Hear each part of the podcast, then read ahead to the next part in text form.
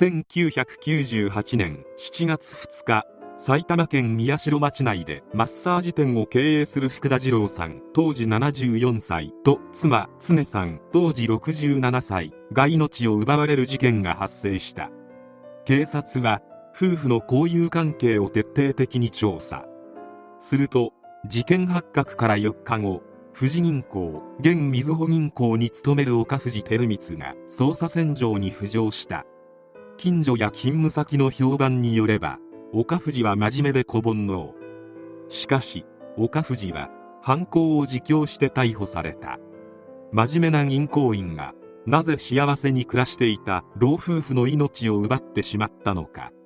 今回の事件の犯人である岡藤照光は福岡県で運送会社を営む家庭に生まれた。運送会社の経営者は母親の兄。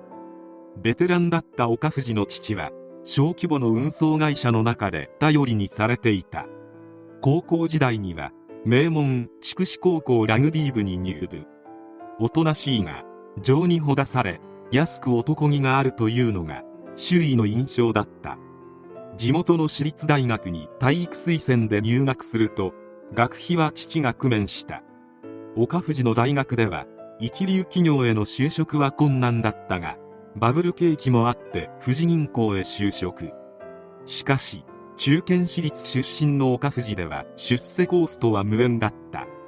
その後結婚し一児の父となると家族3人で幸せな生活を送っておりその後バブルは崩壊したものの大手都市銀行に勤める岡藤の生活は影響もなく安泰だった。福田夫妻にもバブル崩壊による影響はそれほどなかった。夫妻の頭の中にあるのは自分たちの老後と子供や孫の将来。そのため残金5000万円のうち4000万円を富士銀行の春日部支店に預金していた。そしてバブル崩壊から5年後岡藤は春日部支店へ移動。移動から4ヶ月後前任者からの引き継ぎで福田夫妻の担当になった。岡藤は食事をしたり世間話をしたりして福田夫妻からの信頼を得ていった。春日部支店で岡藤は初めて企業相手の営業を担当することになった。地道に営業を続けた結果ある運送業者に顧客になってもらうことができた。岡藤は汗水流し頑張っている中小企業を救うことができると仕事にやりがいを感じていた。しかし初めての融資につきその会社を細かく調べたところ担保になりそうなものはなく保証人もいないことが判明。バブル崩壊の影響で銀行も貸しぶりになり岡藤は銀行と顧客との間で板挟みになった。男気のある性格ゆえ融資は不可能とはっきり言えなかった岡藤。再度上司に掛け合っても融資は不可能と言われた。この段階で断らなければいけなかったが岡藤は秘密裏に融資を通そうと浮貸という不正行為に手を出してしまう。浮貸とは銀行員などが正規の手続きを踏まずに自分もしくは特定の顧客のために不正に金を貸すことを言い出資法3条でも禁じられた行為である。岡藤は福田夫妻に投資信託として出資させたお金に目をつけ銀行を通さずにそのまま運送業者に融資する浮き貸を考えた。返済期日までに会社が融資を返済すれば福田夫妻にも何事もなかったように利息をつけて定期預金を返せるし浮貸は誰にもバレない。会社に恩も売れる上融資の利息から夫妻に返済する定期預金の利息を抜いた金額は自分が着服できる。岡藤は軽い気持ちで浮貸に手をつけたのだった。福田さん夫妻の元を訪れた岡藤は新しく販売される特別な定期預金に預金を移しませんか？と騙して夫妻に定期預金の解約をさせる。そうして自分で動かせるようになった福田夫妻の大事な預金を勝手に運送業者など2社に貸し付けてしまった。福田夫妻のお金を悪用し岡藤は運送業者への貸し付けに成功。顧客には銀行が融資してくれたと話し銀行の上司には融資の必要はなくなったと伝えどちらにも浮かしはバレなかった。さらに福田夫妻を信頼させるため必要書類を偽造。その後運送業者が全額を返済したことで福田夫妻にも約束通り半年で元金を返済した。ここで終わればまだ良かったがその後も運送業者から融資の依頼があり不正融資の発覚を恐れた岡藤は再び福田夫妻を騙すことになった。今度は福田夫妻から2000万円を半年間預かった。福田夫妻を再度騙し2000万円を得た岡藤。しかし顧客の運送業者の業績は向上しない。その間に岡藤は同じ手口で福田夫妻から1700万円を引き出す。建設会社からの返済は徐々に滞っていきとあるタイミングで完全に途絶えた。最終的な未返済額は2500万円となっていた。返すつもりだった福田夫妻のお金を全部溶かしてしまった岡藤は福田夫妻に返済を伸ばしてもらっていた。しかし返済の延期が何度も続いたことで福田夫妻も岡藤を不審に思うように家計を管理していた常は岡藤に全額の返済を要求。岡藤は返済を運送業者に求めたものの運送業者とは音信不通になった。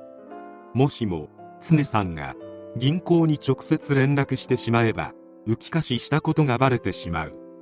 そうなってしまえば岡藤はもちろん家庭もめちゃくちゃになる。怯えながら毎日を過ごしているとついに支店長から連絡があった。終わった。とうとう不正がバレたと思った岡藤は支店長のもとに行くとなんと本店有志部への栄転の話だった。出世を諦めていた岡藤にとって思いもよらぬ出世の実現。しかし春日部支店からの移動は福田夫妻の担当を離れることを意味していたため担当者が変わると不正融資が発覚する。栄転どころか懲戒解雇になってしまうため不正発覚を恐れた岡藤は福田夫妻を始末することを選んだ。定期預金を返金する約束をしていた1998年7月2日午前11時頃福田夫妻の家を訪れた岡藤は今支店の方で返金の手続きを取っています。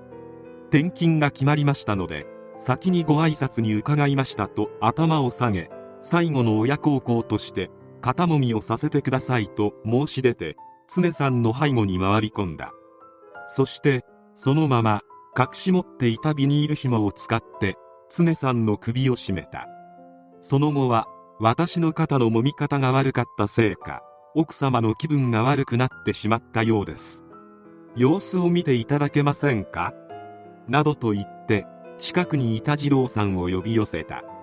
目が悪いため常さんが事切れているとは思っていない次郎さんは大丈夫か？どう具合が悪いんだ？と話しかけながら妻の足をさすった。そこに背後から近づいて常さん同様にビニール紐で息の根を止めた。二人の命を奪った岡藤は証拠隠滅のために放火をしようと考えたが家の合戦がうまく開かなかったため諦めて福田夫妻の家を荒らし強盗を装った。あまりにずさんな犯行だったため警察は早い段階で岡藤に目をつけていた。言い逃れできないと観念した岡藤は犯行を自供。逮捕に至ったのだった。裁判にて検察側は死刑を求刑。しかし一審二審ともに言い渡されたのは無期懲役だった。裁判長は検察側の主張に理解を示しつつも岡藤に反省の態度が見られ前科前歴もなく年齢も若いこと。私利私欲のための犯行ではないことを重視。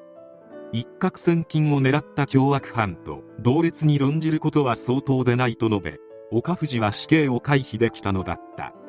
この事件が報道された時内容の悪質さはもちろんであるが岡藤の学歴や出自に犯行の要因を求めるような報道がされた。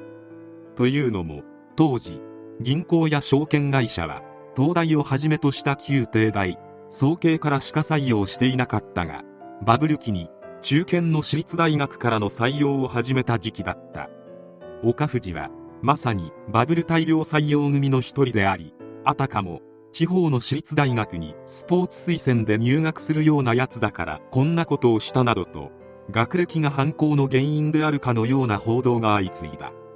現在でも学歴差別は随所に見られるが当時の差別意識は現在の日ではなかったのだ。バブル崩壊という時代でなければ起きなかったとも言われた事件であるが時代を理由にしてはいけない。目が見えない二郎さんを後回しにしているあたり命を奪う順序を決めている犯行などとても恐ろしいことを岡藤はしている。また肩もみをすんなりさせていることからも福田夫妻は岡藤を信頼していたことがわかる。その信頼を逆手に取った犯行はやはり許し難いものがある。努力して就職して真面目に働き無理だと思っていた出世をつかんだがもう残りの人生は塀の中。悲しい人生である。